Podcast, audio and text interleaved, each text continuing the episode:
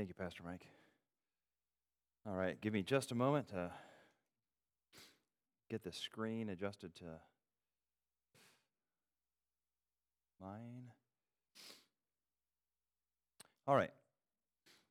Um, so let me let me start with kind of a running start and, kind of give you an indication where we're going next week. we have our um, anniversary, our 15th anniversary. It is um, really amazing to me just to, to view back over the years and see what God has done. A lot of um, sweet faces that you forgot were part of our church and have moved away. It was fun to look back through the pictures. I think right now Roman has narrowed it down to 400 pictures. So uh, we, we, want, we want you all to be here next Sunday night if you can be. What we're going to do is we're going to set up tables in here, have a really relaxed and enjoyable dinner, and then I'll walk through some of those slides. There's really some sweet stories of God's grace. And even watching that and seeing some of the people who've um, drifted into sin and walked away from Savior reminds me to pastor um, with the Lord's grace, to pursue people, and to to not take lightly the responsibility of being in church with these people. Because in some ways when i see that people have wandered from the faith i'm reminded that that might be some of us and the way the lord keeps us is by faithful leaders ministers servants within the church friends and church members pursuing one another the, with the grace of christ and so it's a little bit sobering to look back through some of those pictures and see people where i feel like the Lord might be pricking my heart saying, You need to be faithful, Mark. Shepherding is not a task to take lightly, and neither is church membership and participation in the body of Christ. But there's stories that are just amazing that God has um, clearly been at work and been kind and redeemed and saved and brought people into his eternal grace through the ministry of people here at our church. It's really fun to see those pictures too, along with all the goofy ones. You know, Christmas programs and vacation Bible schools always are a treasure trove of adults looking dumb. So hopefully you'll really enjoy some of those things. And I think it'll be an encouragement to you and hopefully energize you for the, for the next handful of years that the Lord has for your ministry and for your opportunity to partner with other people here at Crossway as we gather um, under the banner of the Lord. Okay, so what I want to do today, maybe leaning into a little bit of the fact that we're still kind of technically in that New Year's window where you're hopefully making resolutions. Maybe already you're like, man, I was going to read my Bible every day and I missed Thursday. it's like, it's only been a week. And it's, it's really hard to, to establish new discipline. So don't not do that. Don't fail to, to establish new disciplines just because you trip within the first couple weeks. Get up, keep at it. I really think that Bible knowledge, Bible study, the work of Scripture study is one of the uh, challenges that we have pursuing God's grace is, is we are woefully um, dissatisfied with Scripture. And frankly, it often lies like the ingredients in our pantry. They require a little bit of work to assemble into a good meal. And so we just want to eat frozen burritos. And that is neither nutritious nor wise, spiritually, in the metaphor, nor really. Um, I think this is a frozen burrito person. And this, this, this I think has been edited significantly. I saw some um, ways in which she has become more mainstream in her communication, but I don't think she's changed anything. I think she's just taken off the simple ways in which she can be identified as showing dissatisfaction with Scripture. But I want you to listen to this. This is in the front front material of her work. She has a 365 day devotional called Jesus Calling. This is um, Roman numeral 12, and that she says, I began to wonder if I could change my prayer times from monologue to dialogue. Like, you catch that? like, so I just talked to God, and it was like talking to nobody. And so I wanted to have a conversation, is really what you're saying, right?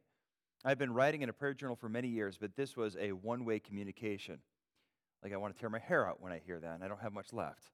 I did all the talking. Increasingly, I wanted to hear what God might be uh, wanting to communicate to me on a given day.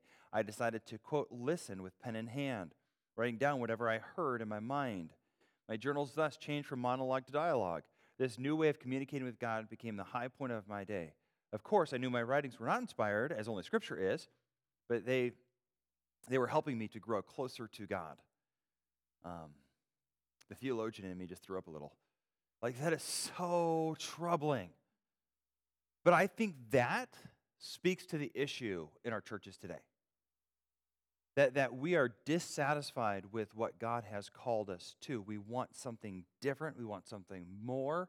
And we're essentially, without criticizing the Bible, we are essentially saying, what? It's not enough. And I think really what we are, and I want to break it down a little bit more. Maybe I've done this, done this recently with the idea of faith. We want to experience in a sensory way what it means to commune with God. Uh, we, we want to hear, we want to feel, we want to, we want to in some way translate our relationship with God from the realm of faith that is non experiential, but trust in God's revealed word that He has given to us, and move it into the realm of experience so that faith and trust in God moves to experiential validation. Now, that is something God did give to the New Testament church early in its founding, that first generation, in order to confirm. But even Jesus says something like this to Thomas Blessed are, the, blessed are you because you believed. Blessed are those who. Right, right. So he, he, he encourages Thomas, who says, My Lord, my God. And he, he says, You know, this is good, but it's better, it's superior to do this without seeing. What's Jesus' point?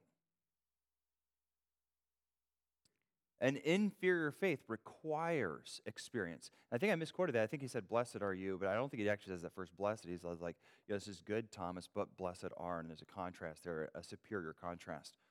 So, so if we just start with this basis, what does Scripture actually tell us it will do? So we're going to look at a little bit of bibliology tonight because I actually think this is faith.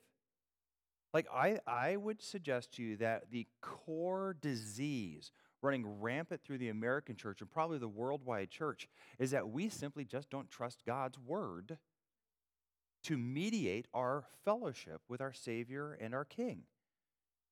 And so we want something more.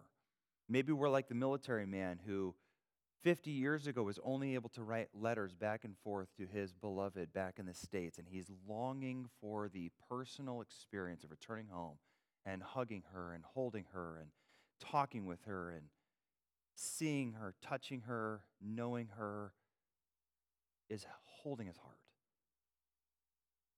We get that relationally.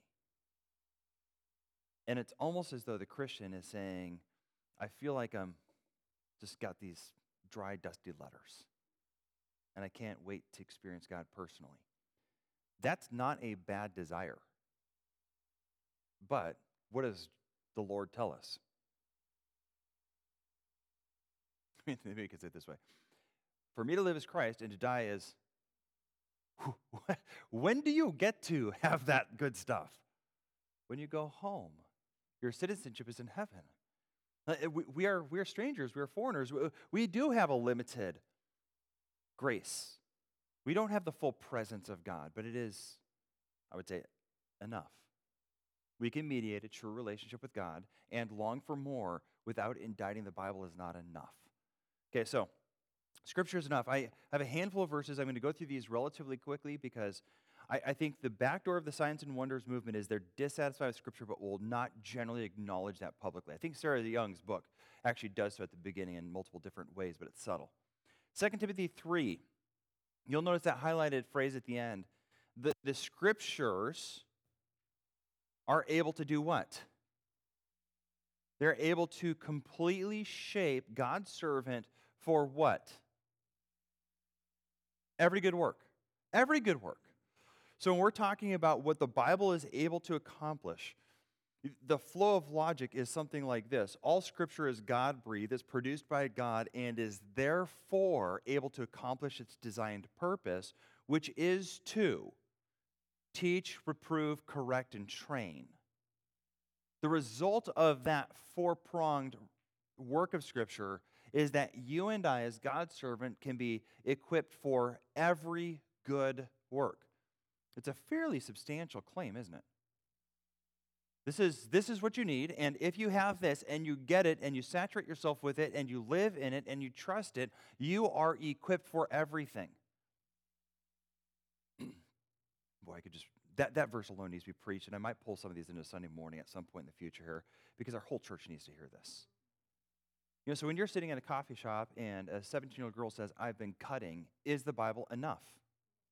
It absolutely is to equip you to talk to her and to equip her to repent, to deal with it, to get over it in a biblical, godly way that actually fills her responses with a knowledge of how to pursue God's grace. And I would think to enliven her faith so that she actually does it, getting God's grace. That's amazing.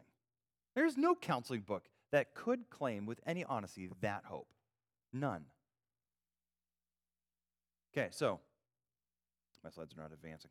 There we go. Um, 2 Peter 1 3. This is a little more implicit.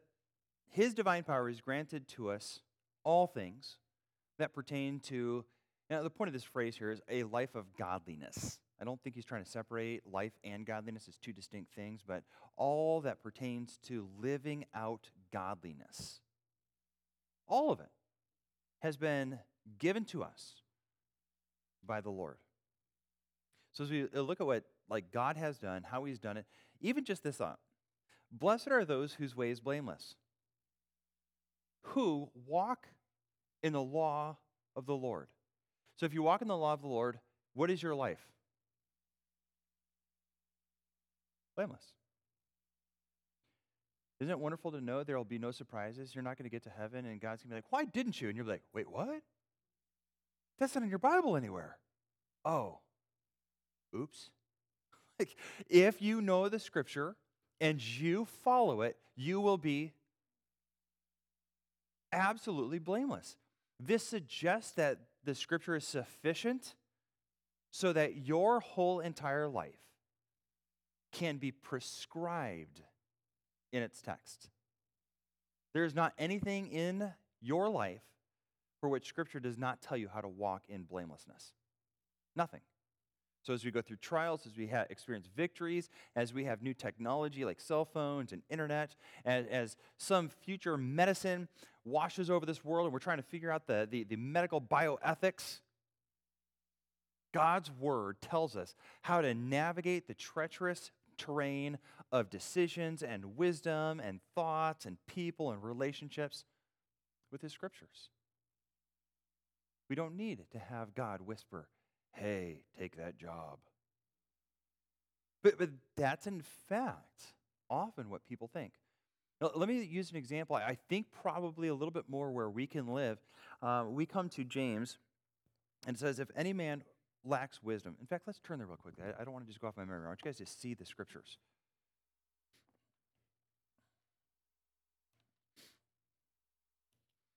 This is probably a more commonly misused one in our type of church environment.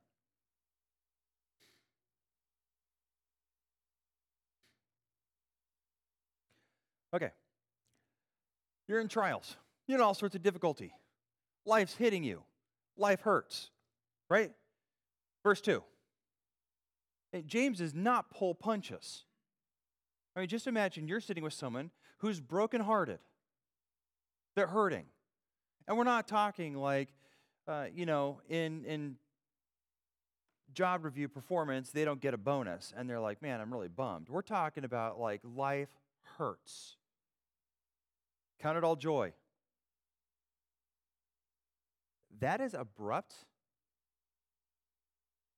But like, like that's like jumping into ice water. It will shock your system when you're you're coming. You're going to be at Starbucks to grab coffee, and get comfort. And you're like, man, I'm going through this really hard time. And James looks across the pages of Scripture at you and says, you should rejoice. That sounds incredibly good for you. Why? Because when we have trials of various kinds, they test our faith and produce steadfastness. Verse 4 now, steadfastness, having its full effect, perfects us and brings us to full maturity so that nothing is lacking in our character. God is doing this to shape us Okay, so there's more to this. We come to verse 5 then.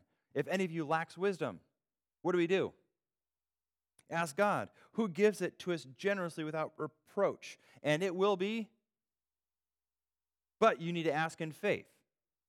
Where does God give us wisdom? Yeah, not your imagination. unless your imagination is filled with Scripture, and that's what's leading it.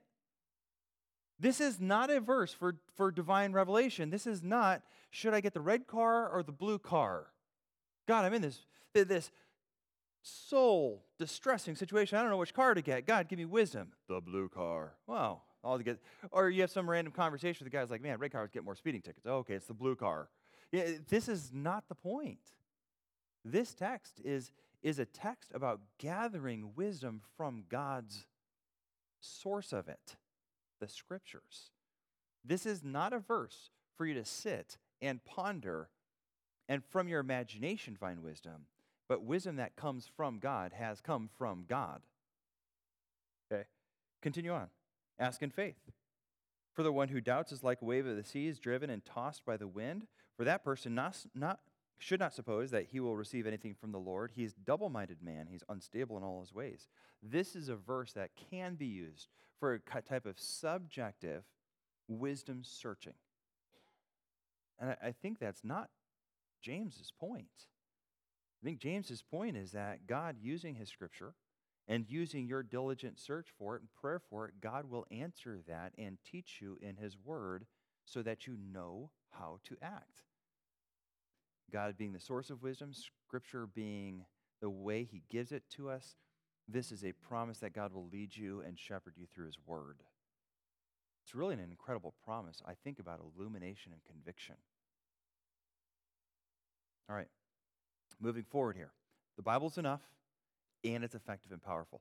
This is really, to me, where we need to, probably as a church, just find the pursuit of Scripture enjoyable. James, and he, he throws this in as an aside. Know this, my beloved brothers, let every person be quick to hear, slow to speak, slow to anger. I, I can only imagine that the context of James, remember, he's just been talking about trials, is trying to encourage us not to respond to people who use the scripture against us. And I don't mean badly necessarily. But have you ever had someone like confront you on something and the first thing out of your mouth is an excuse or an explanation or some reasonable reason for why you did what you did? Or perhaps you know this there are people that you might be afraid to confront or talk to because their response is often to clap back and challenge you and get angry at you. I think that's generally the context here in James. So his, his admonition to all of us is when someone is talking to you and your response is tempted to speak or tempted toward anger, what should you do? Slow it down, shut your mouth, and listen. For the anger of man does not produce the righteous life God desires. That's the point of the end of that phrase there. Therefore, put away all filthiness, King James here has got to be quoted. And superfluity of naughtiness is the King James phrase that goes there for rampant wickedness. It's one of those phrases, like, how can you not remember that once you read it once? Superfluity of naughtiness. It's like, if any of you does you don't, you don't believe me, i know some of you don't. Go ahead and look it up on your phones. It says, therefore, put away superfluity of naughtiness, filthiness and superfluity of naughtiness, and receive with meekness the implanted word, which is what? Oh, th- this is this is proof to the point. Why when someone clobbers me with scripture? Because I need the clobbering because I'm a dummy. And my heart responds with like, you don't understand me. I'm actually doing good. Uh, ah. Why, why is James saying, Mark, listen. Don't defend. Don't get angry. The delivery may not have been great. And maybe they had fleshly reasons but they granted you confrontation with my word. Listen, because it's able to save your soul. Both the power and past performance of the word for every Christian should make our hearts open up to receive God's word whenever it's delivered. So don't get angry. Don't get defensive. In fact, I'll say later in James 3 that wisdom that's from above is open to reason, it's gentle, right? It's peaceable. Why? Because the, the Word of God is so powerful, it does this work. Okay, Psalm 19. One of, the, one of the most magnificent texts on Scripture. This is from the Holman. So, so the first six verses are not about Scripture, they're about what? Creation, right? The heavens declare the glory of God. You know what's better than the heavens declaring the glory of God? The Bible. That's the point, right? Uh, look at verse 7. The instruction of the Lord is perfect, it is trustworthy, it makes the inexperienced wise. There's two ways to learn there's kind of the, the school of hard knocks, and there's the Bible. If I don't have experience, if I don't have a lot of wisdom, do I want to learn the hard way? Like experience suffering that comes because I'm a dummy? Or do I want to take my inexperience and exchange it for wisdom by reading Scripture? So, so like you read Scripture and it challenges us on issues of laziness and honesty and integrity and neighborliness. Read the book of Proverbs. It's filled with wisdom that saves me from damaging my life through just folly and foolishness and youth and inexperience. But notice the Bible actively makes us wise. The precepts of the Lord are right, they make our heart glad. Suffering people need Scripture. You're hurting, you're suffering, and you need comfort. The Bible makes us glad. Reminds us what is worth living for. It reminds us of what God has done for us. It reminds us of eternal things when our life gets filled with the loss of the things that are temporary. Scriptures make us glad. The commandment of the Lord is radiant, making the eyes light up. Why would I ever not want to read and study and get into the scriptures? Gives light. I, I think that would mean it shines light on life. It gives me an ability to see clearly life. The fear of the Lord is pure, enduring forever. I don't think we will ever regret the transforming work of Scripture in all of eternity. Right? It's not like you get to heaven and anything that Scripture has shaped, you will regret or want to unshape. As it moves us towards Christ likeness, that is all good, eternally good. The ordinances of the Lord are of the Lord are reliable and altogether righteous. They are more desirable than gold, the abundance of pure gold, and sweeter than honey. So, just a word to most of you parents, especially as you're raising your children up. Scriptures, commands, and restrictions and admonitions to behave, to do this and not do this, can often be granted to our children as, as kind of a regretful restriction. You know what I'm saying, right? I mean, like, there are certain things where there are laws keeping you from doing fun things. Parents, if you're laying out the scripture and you're laying out God's word and you're doing it with re- like giving your children regret or or making it seem like God is keeping from them something good, you're doing the scripture a disservice and you and God disagree about it. Like, are laws good? Probably like one of the most simple illustrations I've seen of this is I really don't like a lot of our traffic laws. I already mentioned that a little bit. But then when you go to a foreign country and you see guys who don't really do the traffic laws, and it takes you like six hours to go 10 miles, and every intersection is a heart pounding experience of chicken from multitudes of directions. You realize that traffic lights and speed limits are really, really good and efficient and get us there faster and safer. And really, have you ever seen those pictures of like third world driving? It's terrifying.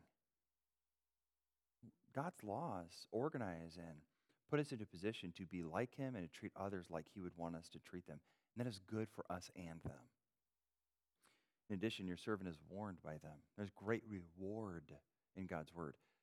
Scripture is, is so good for us. Luke 16. This is one of the most compelling proofs of the power of Scripture. This is the rich man and Lazarus. This is Jesus Christ.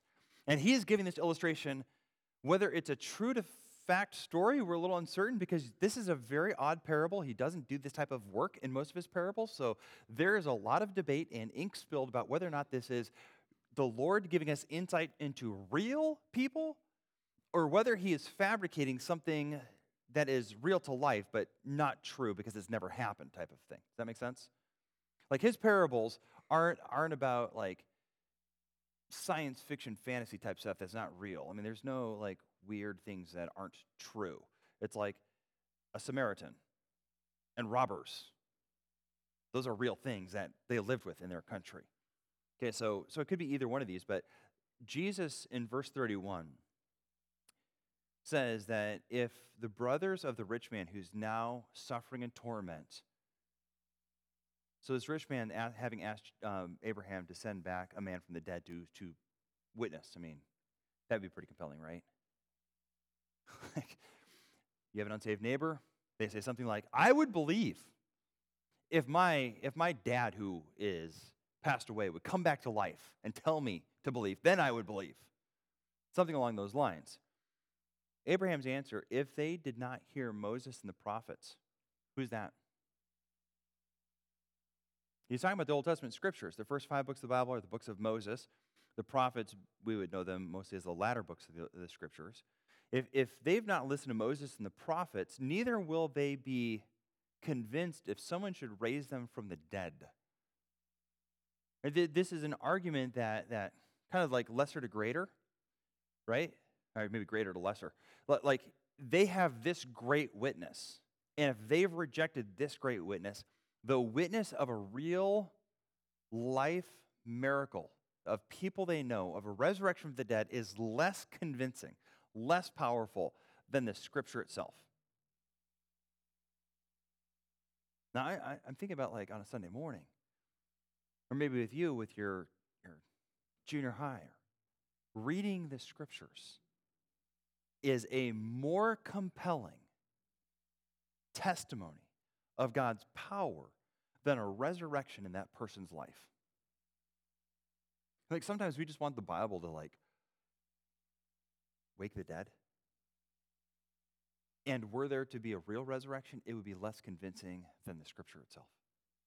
Now, this is not because the words are magical or inherently powerful. Why is it that scripture is so powerful? Because, why? It's God's. Can you guys read that? I realize I, I, I kind of shrunk the font to get it all up there. Isaiah 55. For as the rain and the snow come down from heaven and do not return there, but water the earth, making it bring forth and sprout, giving seed to the sower and bread to the eater, so shall my word be that goes from my mouth. It shall not return to me empty, but it shall accomplish that which I purpose it shall succeed in the thing for which I sent it. Now, th- this tells me a few things about God's word. First, God has not merely written scripture as revelation, but revelation with purpose.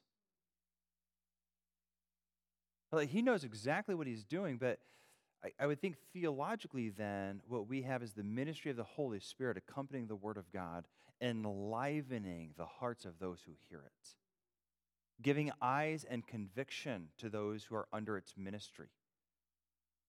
That the Word of God is not just a thing absent of the presence of God. It's actually always like a messenger sent with the purpose of the one who sends it, accomplishing the very thing God sends it to do. James says the implanted word is able to save. 2 Timothy 3 14 and 15, Paul tells Timothy to stay in the scriptures because it is able to make one wise to salvation. Read your Bibles, get in the scriptures. This is how God speaks to us.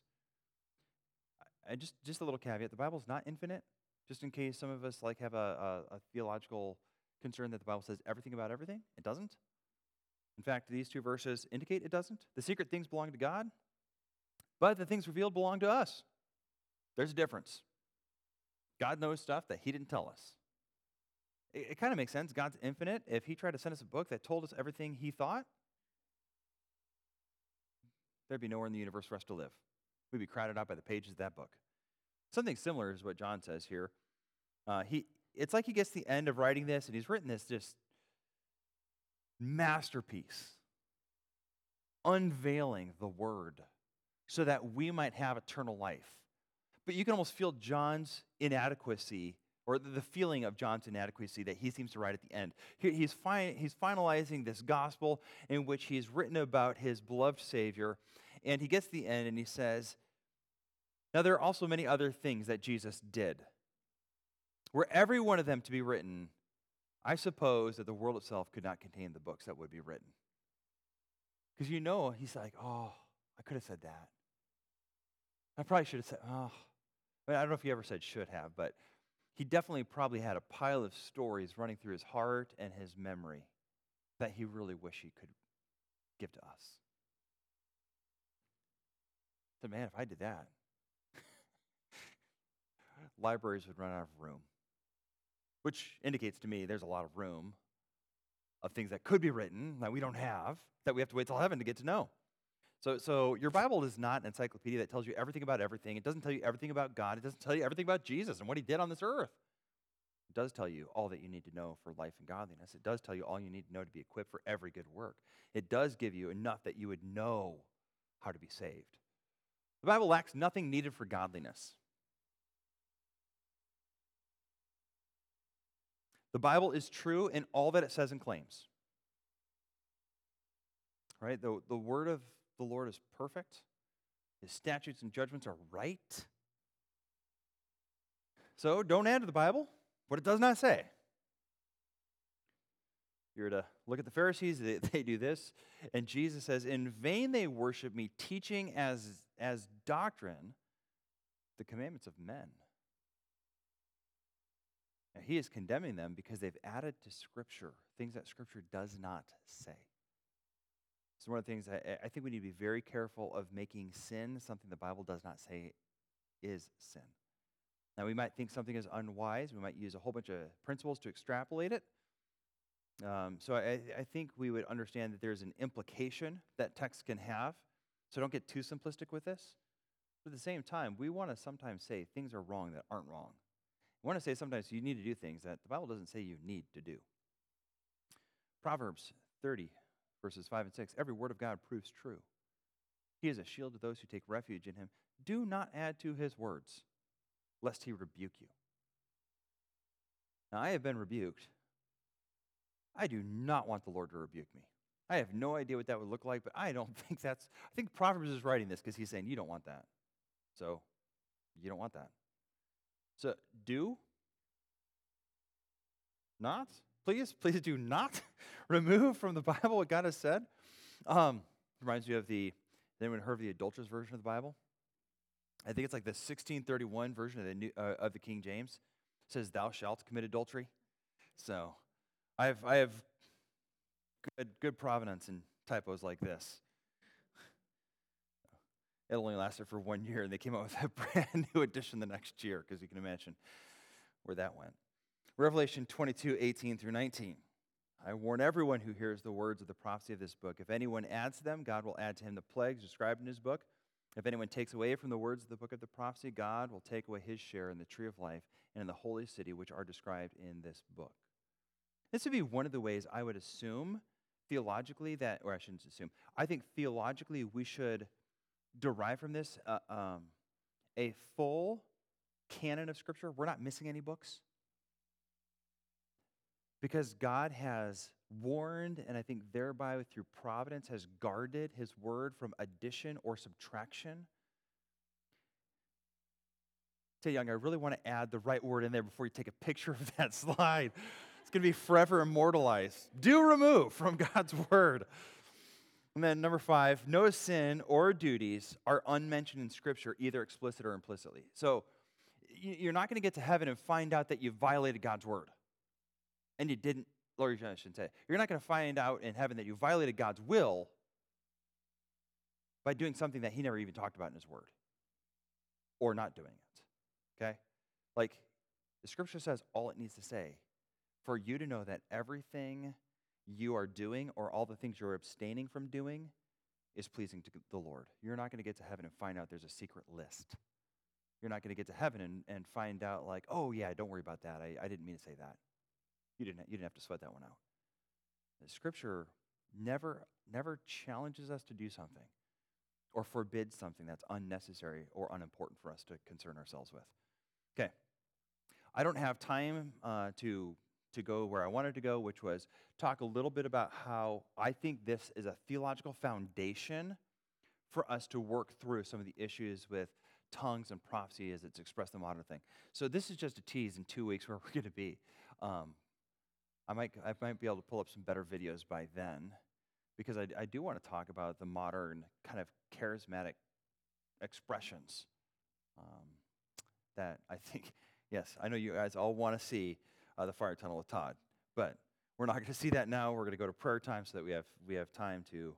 Um, plead for the Lord's mercy and grace for our church family. So let's do this. I'm going to I'm going to take the first five minutes to take requests, and then I'm going to give you hopefully the next 10 to 15 for you to pray in smaller groups. Okay, so